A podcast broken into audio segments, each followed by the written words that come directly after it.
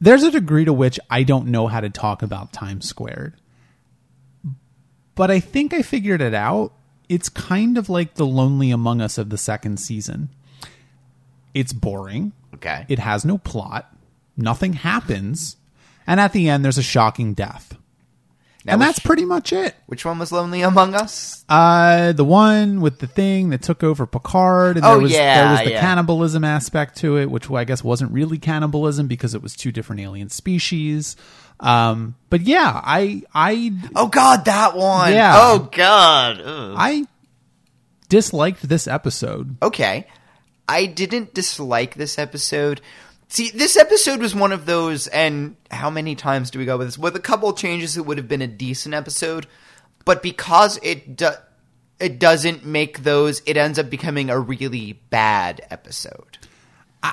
I mean, I like the idea. I, I like how you said you didn't dislike it, but then you said it was really bad. So Well, uh, you know, right. it I felt like it could have had potential in a way of getting this side of Picard that I like what they they're trying to do to Picard's character in this, in that he is always a while he is a very different character from Kirk, he is someone who always likes to be having a plan and who does like to. He's not exactly I wouldn't say control freak, but he is the captain. He is in charge of the situation. He is when if he doesn't know something, he at least knows how to figure it out. He or he knows, well, I got to put this person on this, or he knows kind of how to get to the next step. And here he is in a situation where he does not know what the next step is, and it's genuinely bothering him, and where he sees a version of himself which kind of embodies all of his worst qualities. He sees this version of himself which, as far as he knows, committed this act of cowardice, leaving his own ship, and who is scared and confused and all of this, and Picard is terrified of being that guy.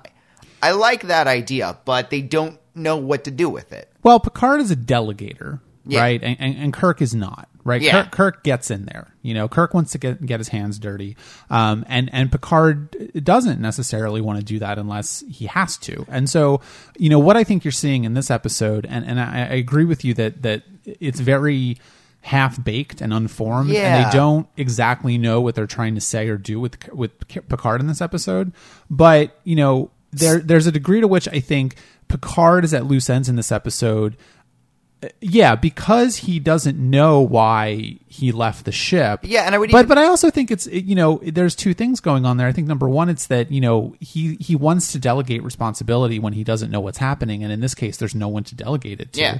except for himself, which is Really? interesting because sort of at the end of the episode, he decides that the best way to um, do this is to delegate responsibility for this action to his other counterpart. and that's what made no sense to me. Well, the, the, yeah. the ending completely fell apart. Like the ending ruined this episode. It was But a better ending might have made it. But anyway, continue. but I think that you know there there's a more fundamental problem with this episode, which is that I'm not really sure it works to see this side of Picard because we've never given any indication before that Picard has these sort of deep seated fears about being a coward or um, you know not going down with his ship or anything like that and so it comes out of nowhere and it could have been it could have been something interesting but I, I just don't think that they sell it well Yeah, I mean, what was his earlier ship that he?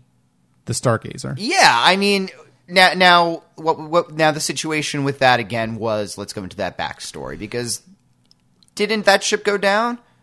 Uh, honestly i don't remember it's you know it just kind of happened i looked yeah i don't know because they could have brought that into here because we have an incident in where in which he did lose a ship in which he did do quote unquote the right thing and here he is confronted with not doing the right thing i mean well i don't th- i think it would it would have been possible to introduce this in in this one episode as kind of a fear that does it's not an everyday fear for him but it is. well i in guess the back i guess yeah well i mean thinking about it i mean yeah the stargazer stuff because i'm starting to remember that now Yeah.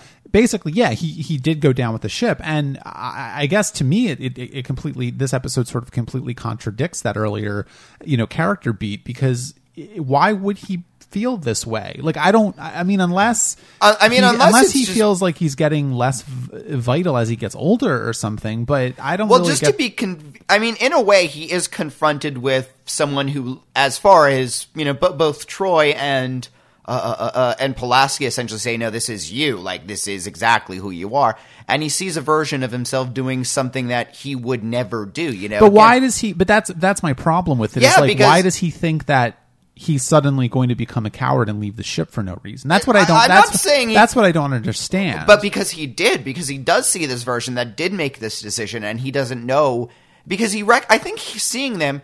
He. It's not that he has a fear of this. It, if you had asked him before this day, do you worry that you're going to go down with the ship? You know, no, I, I would go down with the ship. You know, all of my crew. You know, Worf. You know, says that as if it's you know a ludicrous suggestion, but he is confronted with evidence that he did that there is a version of himself which left the Enterprise. Now, as But but here's but here's my problem with that, and I don't think you're picking up what I'm trying I- to say fair. here. Is that I don't understand why he would think that a future version of himself would do something that he would would completely contradict his own feelings and opinions and and his own sort of command structure. because, he saw this version of himself do that. why wouldn't he think that?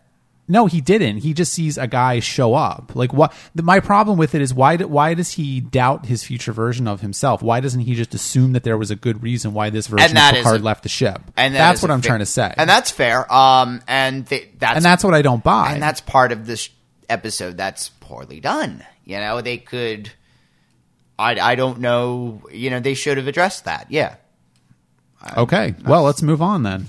no, yeah, and I think, you know, it it just it doesn't it doesn't jive with the character that we've come to know and it doesn't jive with the show that we've come to know and it it, it doesn't really um have anything to do with anything really. It it just feels like someone came up with an idea for a reason why they would have two Picards and then they wrote an art they they figured out a story to go around it.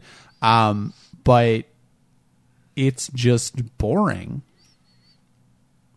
nothing happens in this episode. Yeah. It's 30 minutes of people making decisions and and not even making decisions, 30 minutes of people thinking about how to make a decision. It's it's intensely tedious. Yeah. No. I and.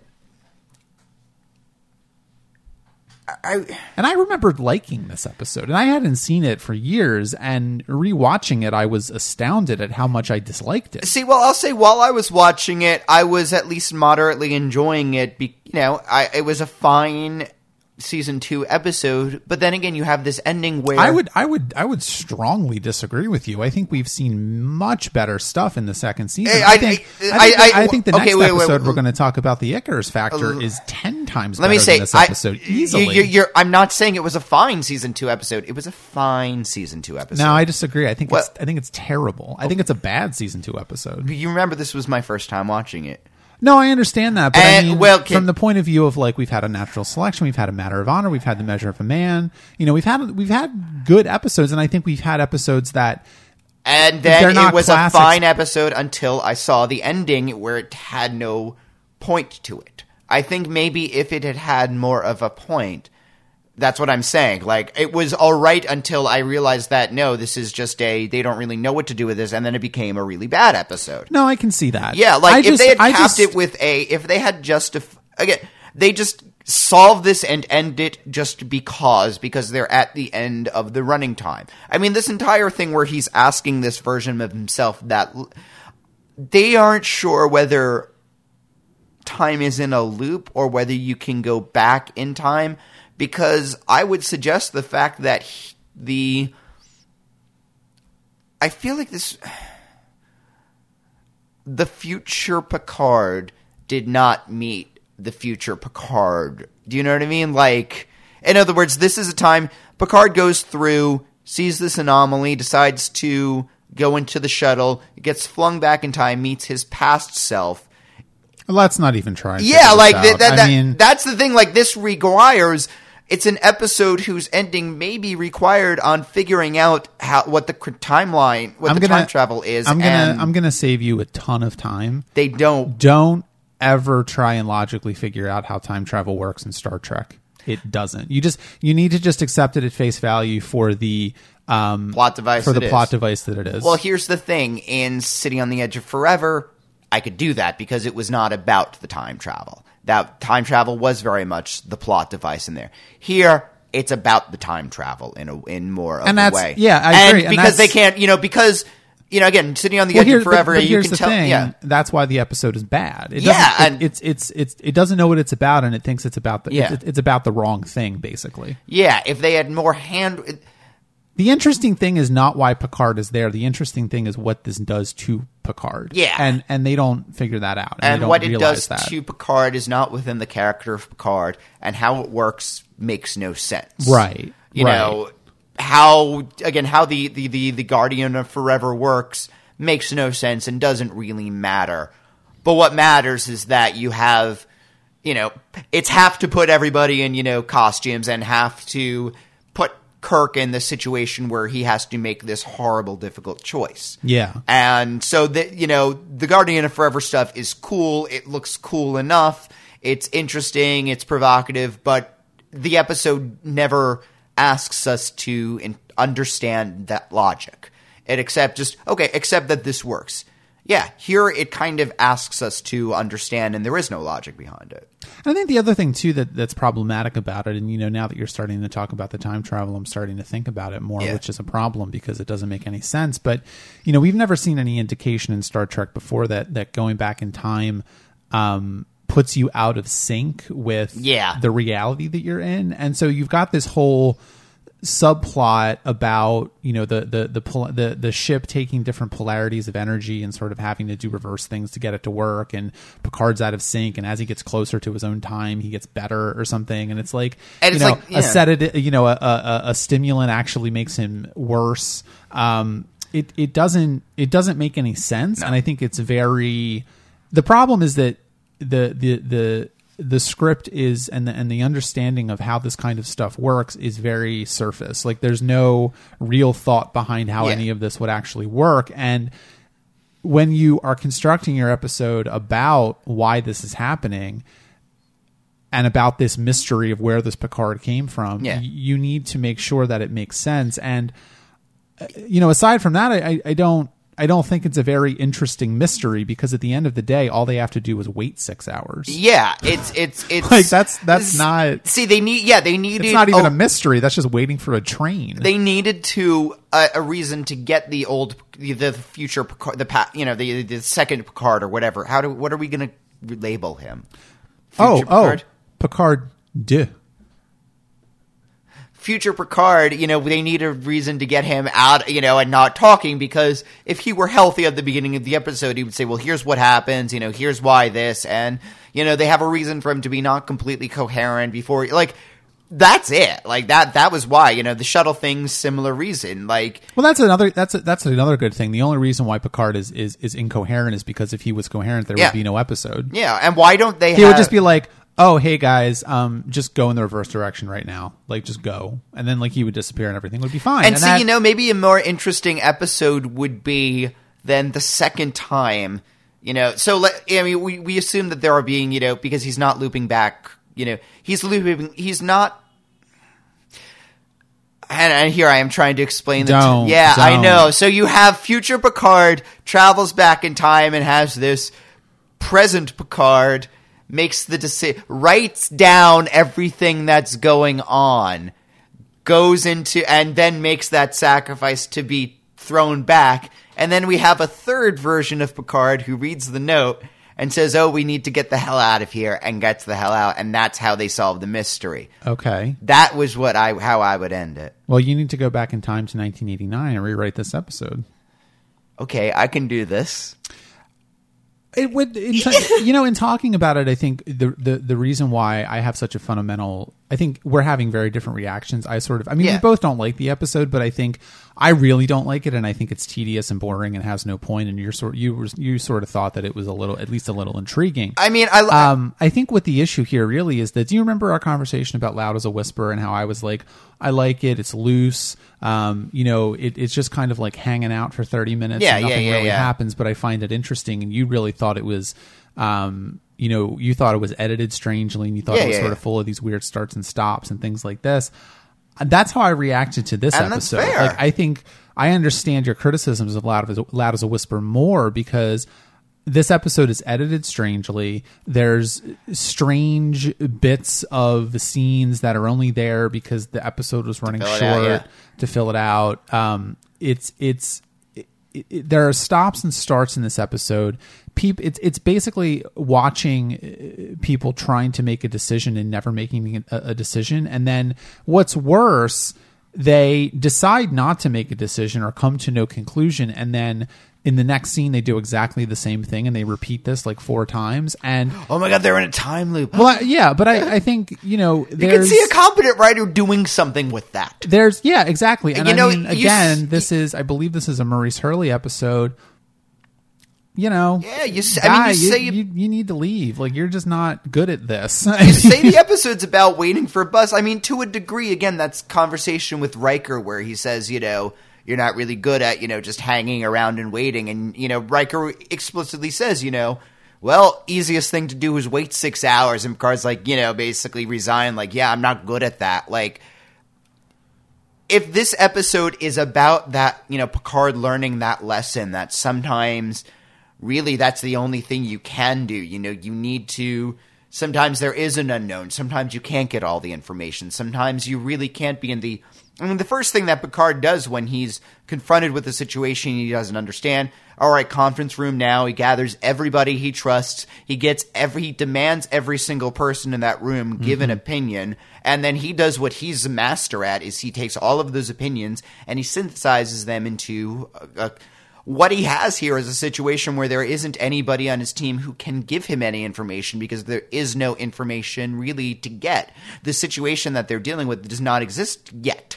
And so he has to really just learn how to be patient. That could have that I guess is an interesting episode there, but it's just they don't you know, he he has. How do I deal with making a decision when I can't make a decision? Should I be making a decision? Is staying here making a decision? Is leaving making a decision? Again, you can see him agonizing over this, but they just don't they're too busy worrying about the what's this mystery? What's this mystery?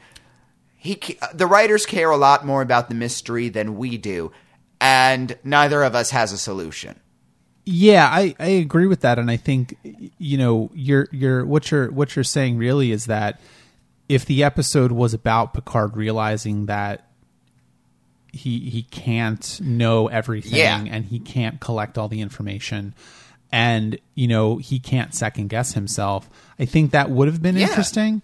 Um, you know, maybe saying, well, the the future Picard obviously had information that I don't have, so I can't really second guess his decision because it may be the decision that I'm going to make in six hours. I think that would have been that may have been a more interesting way to structure the episode. I don't know, um, but yeah, it's just there's there's no way that we can really see Picard doing something like this that he thinks the future Picard has done, and so this whole second guessing stuff is really sort of perfunctory. And I think I think he even says at one point in the episode that captains shouldn't second guess themselves. Riker says it or somebody, and so it's just kind of like a way to undercut your own Yeah. your own point. And I mean, like, there is the whole thing where he knows that future Picard does not make the right decision, you know, because it doesn't. He knows whatever future Picard does does not help. At Right. least it.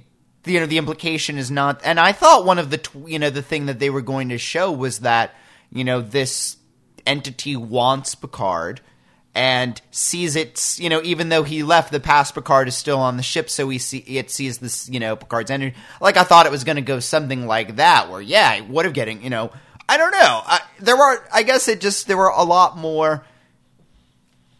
And this is me, you know, watching an episode after it's been completed. It seemed like there were a couple of angles to get a better ending, to get a much more logical plot. Even though it wasn't about the plot, you still needed to at least make it look like it made sense. I couldn't suspend my disbelief about it. I guess I guess that's the real problem is that the strongest episodes of the second season have been the ones where the writers have figured out that the show needs to be more about Yeah. character development than than plot. And in this case, I think this episode is a, is a prime example of a show that is still trying to do plots instead of character stuff and doing it very poorly. Yeah, and when you have the little bits of character stuff that are there, I want to see more of that. I guess. Well, that I think, yeah. I mean, and I guess that's a that's a sign of something very very different. You know that that is a sign of one of the show's strengths, as you say. It's a character show. Well, and- you get you get that great opening scene in the teaser. Oh, yeah. where where Riker's um, cooking breakfast for for a bunch of people. You know, I think who's there, Data and Worf and Pulaski. and Pulaski and, and O'Brien. I think right. yeah, and it's like And number one, he's not making omelets; he's making scrambled eggs. People, Yeah. come on! But they're I like that you know they're all having different reactions. You know, Pulaski is all like she's all gung ho about it. You know, she's really she's excited. She recognizes you know what this means, and you know. But it's disgusting, and you know Data has no idea what's going on, and O'Brien doesn't want to eat it, and you know Worf thinks it's deli- like it's a it's a comedic scene, but it also gives a very and it also introduces the concept of Riker's father yes, in the next who is you know who the next episode surrounds so you know while the next episode would have been probably as you know i don't think it would have been harmed if it hadn't had this scene this scene starts to give you know it gives a sense that he does have a family and he did just you know grow up with a single father that he wasn't particularly close to and therefore that means a lot more the next episode Yeah, and I think you know that scene really, you know, is is what the show needs Yeah. more of, and it's the only scene in the episode that really pops, and it's the only scene that really feels like these people like each other. We're and I think that's the problem is that yeah the show needs to realize that it needs to do more of this and, And not less of it. and that's one of the things that you know I, I'd said like we haven't really seen much of what they're doing when they're off duty, and we're slowly starting to see. You know, they they'll go to ten forward and they'll have a drink and they'll you know ta- or you know Riker will say, oh you know everyone come to my place before breakfast before the shift. You know, be you know I'm gonna. I'm gonna make you breakfast. It'll be fun, you know, and it's a nice thing. It's they're hanging out. Yeah, exactly. I give this one a two. I give this one a two and a half. Okay. Why I ha- why was Pulaski the one who explained to Troi what Picard's emotional state was? By the way, because shouldn't Troi be the one who? Well, see, the thing is, they have to pay Marina Sirtis whether or not she appears in the episode, and so they use her because they want to get some value out of their dollar. Yeah, but they didn't use her, is what I'm saying. Like you have the ship's counselor, who is you know very intuitive and who has been working with. Picard for a, a for a, over a year now, and who knows him extremely well, and yet it's Pulaski who is explaining his character. It's Chinatown, Richard. Just leave it alone. All right, let's move on to the Icarus factor. Now, if you want to talk about an episode where it's just people hanging out and nothing happening, this was an episode that was essentially three B plots. This was an hour long version of an 80s sitcom, Yeah. and I liked it. You know, it's one of those. So I, I started it last night uh, when I got home from work. I watched like 15 minutes of it, and I thought, you know, I really just don't want to see, you know, everybody has daddy issues the episode because you know at that point. At that point, the, the the the juxtaposition of the Worf bit was, you know, it seemed like he was reacting to the Riker thing, and I thought, oh, it's going to be dealing with, you know, Worf is worried about that, and I just had no patience for that. So I started this this morning and saw the rest of it, and I ended up liking it a lot more because you have. I was worried they were going to manufacture a conflict. I thought that's what the Geordi thing was going to be like. Oh no, it turns out there's an alien virus in the, or it turns out Riker's father is. It's no.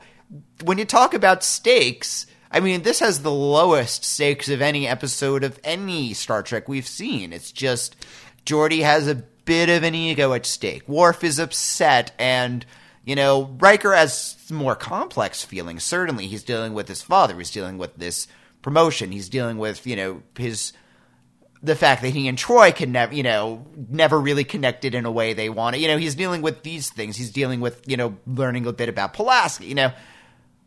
But yeah, at the end of the day, it's really only about whether or not these three people get to be happy or not. And I liked that. Yeah, I think that's a good way to sum it up, you know, because I don't know that I don't know that there's much in common between the three plots, but I know, guess, the, the- yeah. The, the, Worf stuff is sort of just kind of there, and the Riker stuff is just kind of there, and, and his father and, and Pulaski.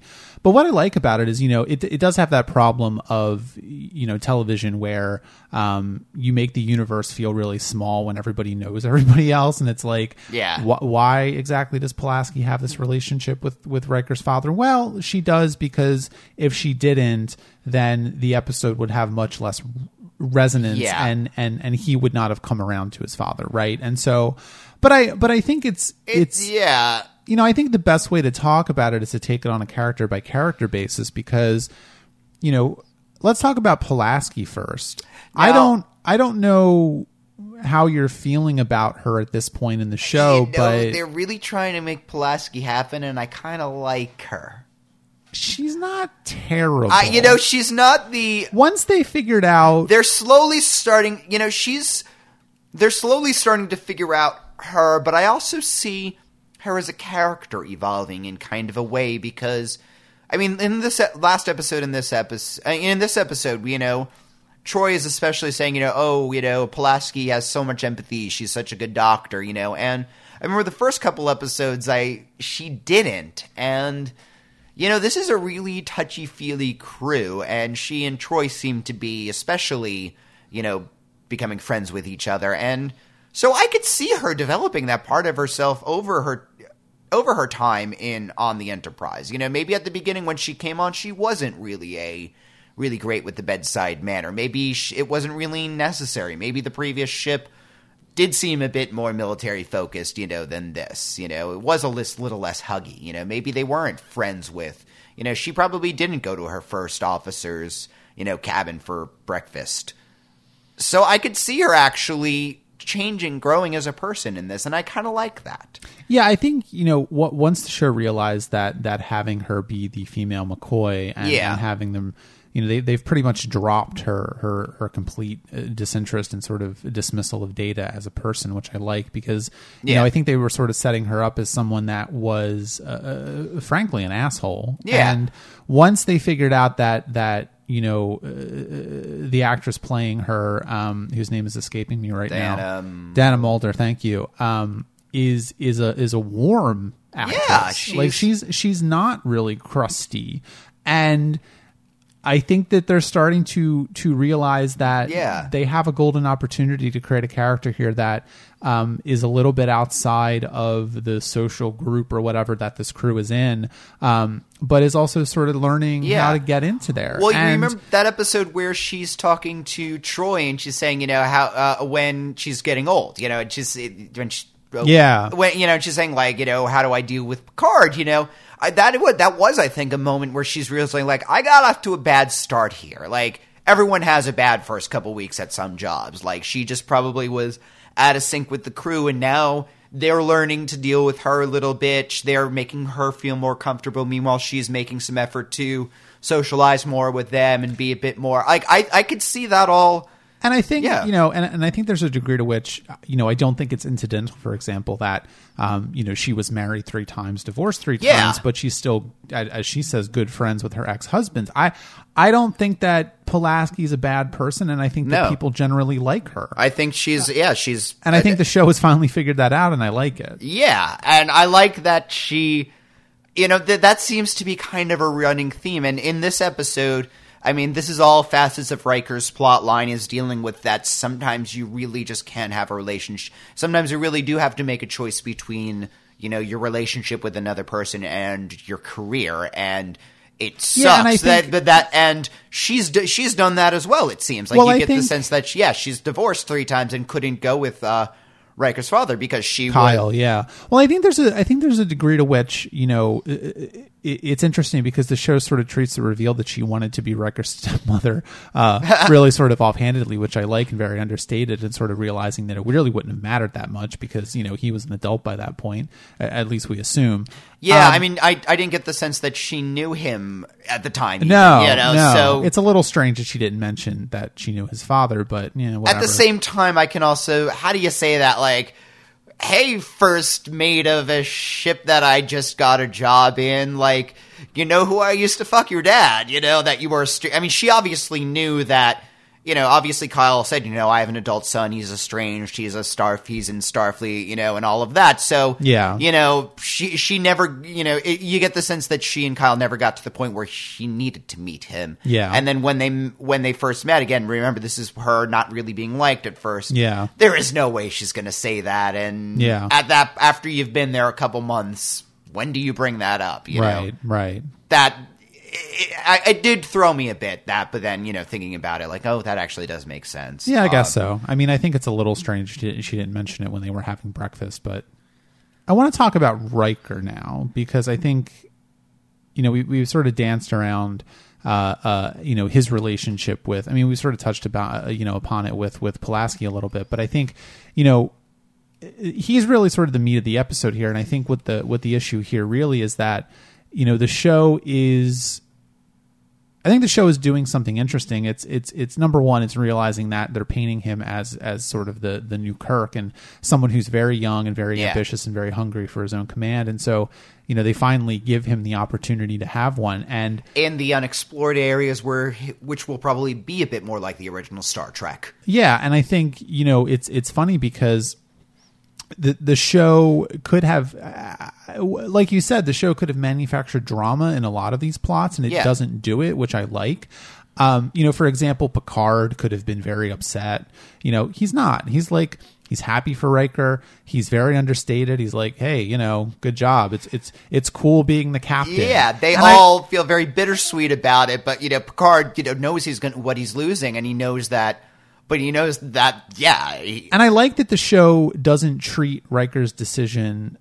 It, it doesn't really treat Riker's decision lightly. I think y- it's funny because everyone sort of assumes that he's just going to take the command, and Riker is very um, resi- reticent about it. But it's not really explained why exactly. Yeah. Um, and obviously, we all know that he's not going to leave, and so there's, you know, I think that that's that's important too. The show realizes that I think that the audience knows that he's not going to leave, Yeah. and so it doesn't try and wring dramatic tension out of something that we know isn't going to happen. So I think having everyone treated as sort of this, you know, Yeah. fait accompli is, is is good. what what what worked for me about that was yeah i knew that he's not going to leave the show um they aren't going to make that particular change. And yet to me then it almost became well wh- I, I watched the episode to wonder well why doesn't he take it? You know what because yeah it you know just as everyone else treats it as you know an obvious decision i don't know why he doesn't decide he doesn't want to do it you know?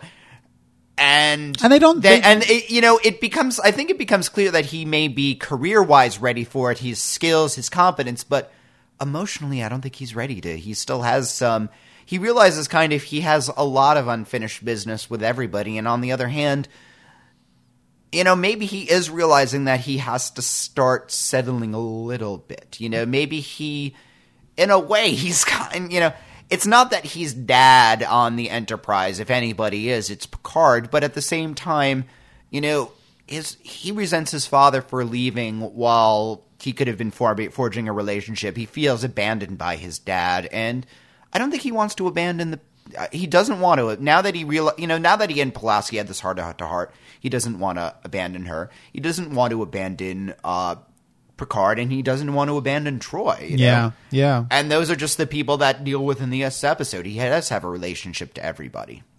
Yeah, I think that's true, and I think that's charitable. I, I, I think the other, you know, that that's certainly a part of it. I think the other part of it is that Riker is, you know, he's kind of, I wouldn't say arrogant necessarily, but I hmm. think he he thinks, I think he thinks very highly of himself, and he wants command of a more important ship, and I think is he's possible. you know, there's a degree to which I don't know whether or not Riker is very. He says he works hard and is, you know, obviously Yeah. he does, and you know he's he's second in command on the Enterprise and everything. But I think there's a degree to which we don't really know whether or not Riker um, wants the challenge of making a name for himself on his own terms, or if he wants to work hard in an environment that is already recognized as being great. Yeah, in other words, he's in a he's in a position where today he can get his own ship on the frontier, or in 10 years when Picard retires, he's got a really awesome shot at the Enterprise or whatever the new flagship would be, you know. Or they may, they, you know, five years from now when they're retiring the Enterprise, they're going to make a new ship. Yeah. Well, I was the first in command of the Enterprise. Picard will probably be wanting to, you know, wind down his duties at that point or will stay on the Enterprise. Will be, you know, but yeah, they're going to give him the sexy new ship to Riker. I mean that that you know that Yeah, I think I think he's the worried. yeah. He's worried about failing. I think you know. I mean, I mean, think about it in terms of like you know people that like working for prestigious companies, for Yeah. example. Like you know, people really like working at Google, or people really like working at Apple. And, Yeah. and, and and you're not going to be the CEO of Apple, but you like working there because you tell people you work at Apple, and they're like, "Ooh, that's exciting." you got good pay. You don't really get a you know y- your job is fairly secure compared to, you know compared to being at a startup where you're doing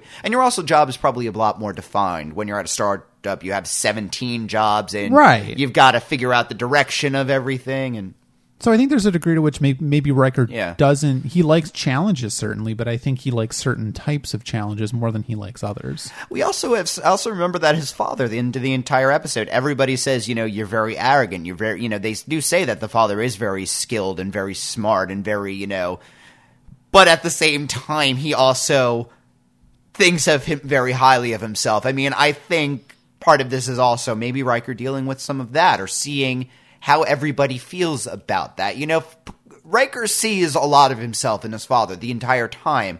The father saying, "Oh, you know, he's a lot like me," or "I know, you know, I was like that," and yeah, that's that is true. Yeah, and I think I think also you know there's a degree to which you know we we sort of re, you know sort of uncovered in this episode that uh, you know Riker probably didn't have a very happy childhood. No. You know his mother died when he was young and he never really knew her.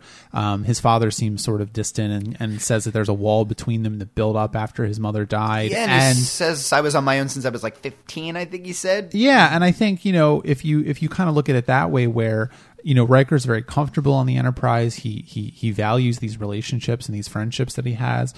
I think that you know in in a sense.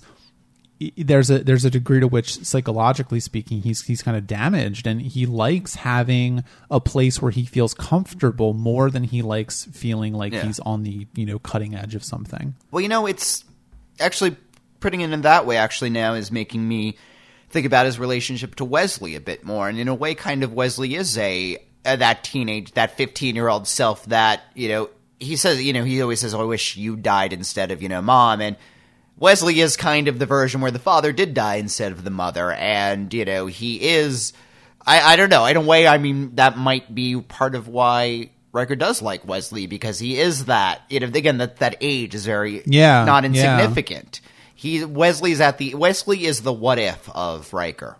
Yeah, and I think I think you know if you remember earlier on in in the season when I think what in the child when when Wesley um, decided to to stay on the Enterprise Yeah. and not go uh, to live with his mother on Earth that. Uh, there's that there's that scene where you know he asks Riker to basically like take care of him and Riker agrees and I think that colors it in an interesting way this Yeah. episode does that that moment between them He it's not that Riker necessarily wants to be a father figure per se, but I think he at least wants to be an older brother, or at least wants to make sure that Wesley grows up how Well, he would have wanted to. I, I don't I don't just I don't agree with you actually. I think he he does want to be a father figure to Wesley, and I think he there's a degree to which he realizes that that being on your own at that age is very Yeah. difficult, and he wants to be there for Wesley because of his own experiences with his father. which is fair.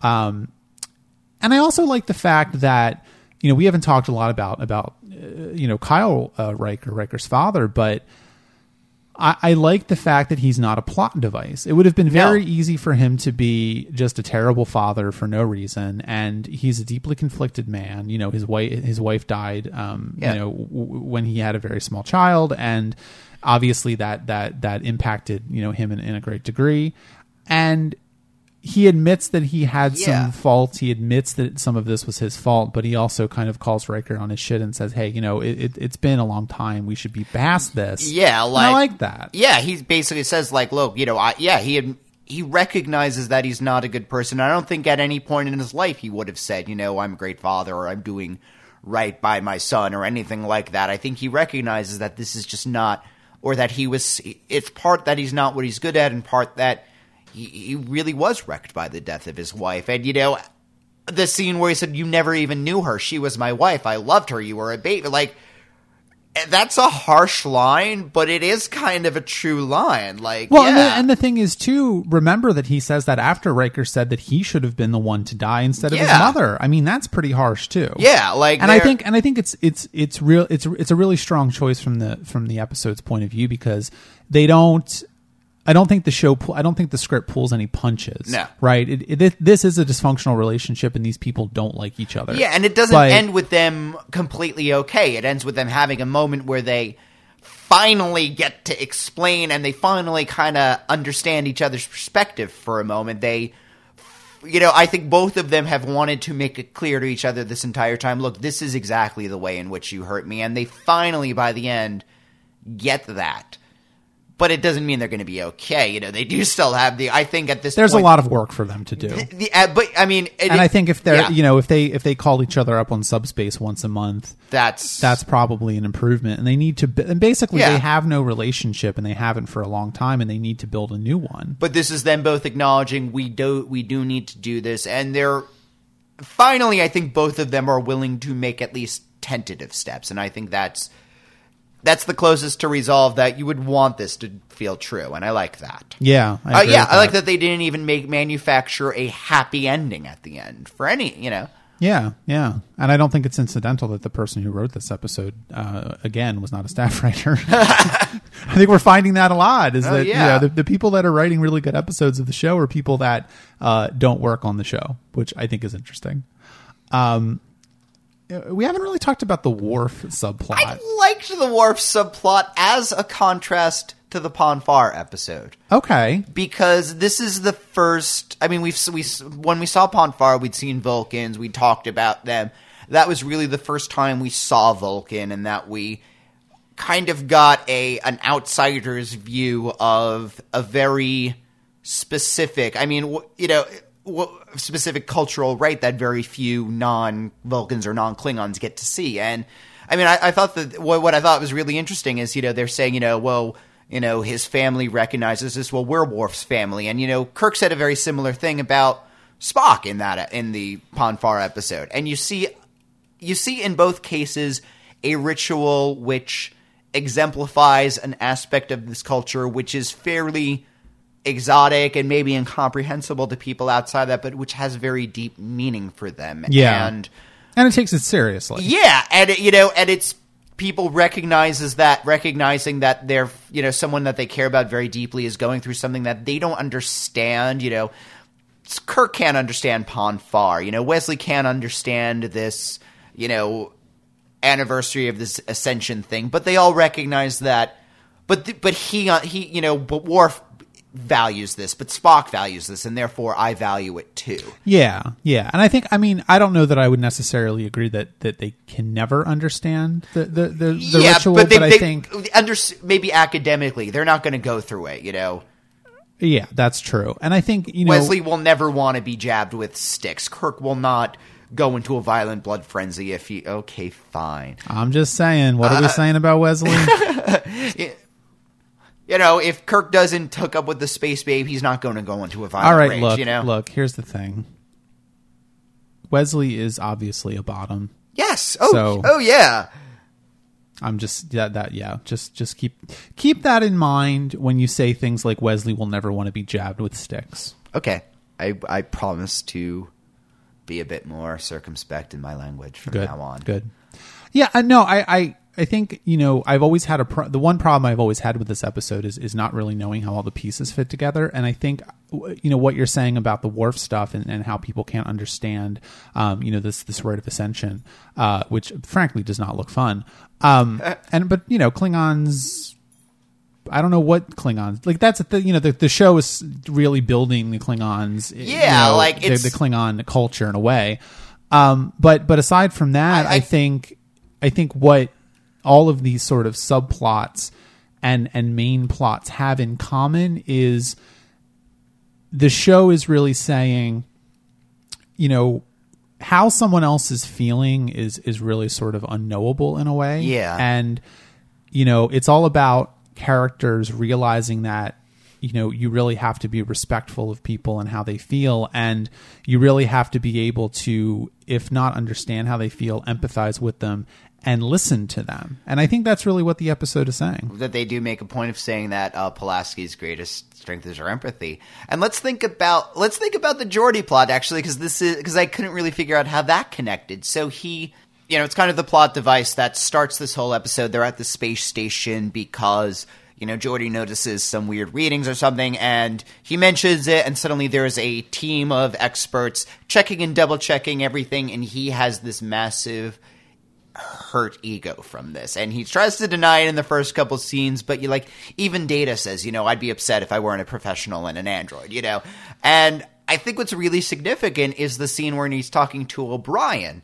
And O'Brien, you know, O'Brien's like, oh wow, you know, he's like, you know, he says, oh, they're they're checking everything, and O'Brien's like, oh well, okay, you know, good for them, you know. And you know, Geordi's like, "Well, would you like it if they were in the transporter room?" And O'Brien's like, "Yeah, I wouldn't care." You know, so they're so they're rechecking my stuff. You know, it's not it's fine to have someone double check it. You know, he he he, he takes it in the spirit that it's maybe intended, and Geordi meanwhile, is taking this as a slight against his abilities. yeah yeah and I don't know that. And I'm also thinking about how the pain stick ceremony is uh, paralleling to this uh, uh, uh, martial arts thing that his uh, that Riker and his father are going through. Because they they are kind of intercut, not intercut with each other, but they're one right or they're around the same time of the episode. Um, Yeah, I guess I guess if you you know, I mean, maybe this is sort of uh, extrapolating a bit too much, but you know, if you sort of say, okay, well, you've got this rite of ascension thing that that sort of caps off Worf's plot, and you've got the the the, the whatever the hell they're doing with the um, sticks and Yeah. stuff. You know, Riker and his father at the end, they're having some sort of ritualistic uh, Yeah. uh, uh, resolution to their issues, and there is a rite of passage in there because Riker finds out he's always lost because his father is always cheated. Yes, and that's true, he too. Finally, uh, you know, and the fact that he as an adult understands this now is a symbol of he's grown up now. Yeah. And then, you know, if you look at it, I mean, La- LaForge's plot is sort of, you know, Yeah. it's not all that important, but I think in the same way, um, the ritual there that ends it is they are going, you know, it's, it's this very formal review process. And at the end of it, nothing happens. And they're like, well, it's fine. And they, they, they go even further than that. They not only say everything's fine, they Data had made some suggestion, and you know they that's what they they recommend doing. Like it, it all becomes to say, yeah, the thing you thought originally was the right thing to do. You know, we Yeah, agree with you. yeah, So yeah. you know, it is kind of. I mean, in all of them, it's people who are dealing with having their competency challenged in a way, and towards the end, they all manage to mass to get that competency back, but in a way which number one is very humbling, but also number two is not the way they expected. Geordi has to go to this humiliation of this review, but you know, Data's original suggestion turns out to be the right thing. Riker has to go through being beaten by his father again, but he recognize he un- finally understands him a little bit more. You know, yeah. Worf very obviously goes through. He's very embarrassed to find out that everybody knows, you know, his business, and you know there is obviously the physical pain and humiliation, but this is something which causes him to, you know, this is something he deeply desires and which gives him great spiritual and frankly he's very touched to you know have these you know that these people care about him this way. So yeah, maybe that's what this episode is about. Yeah, I think so. Um, I like this now. Talking it- about it, I like it a lot more. I'll give it a seven. I was about to give it a seven. Okay, well, good. Well, I I think next week uh, will be good. We've got pen pals and Q Who. Oh no. Yes, Q comes back. I, I, I, I was hoping there would be no Q. I knew there would be Q. There's Q. I did. I, it was a very long time. Are we gonna have to like count like the times between Q now? Like we, we we're, we'll like put up aside. You know, this. Sure, it's been can. like five episodes since you know Q, and then Yeah, yeah. this Q episode, and we turn it back to zero. I think that's a good idea. Why don't you get work on that? Uh, no, because I don't like numbers. All right, we'll see you next week. Bye.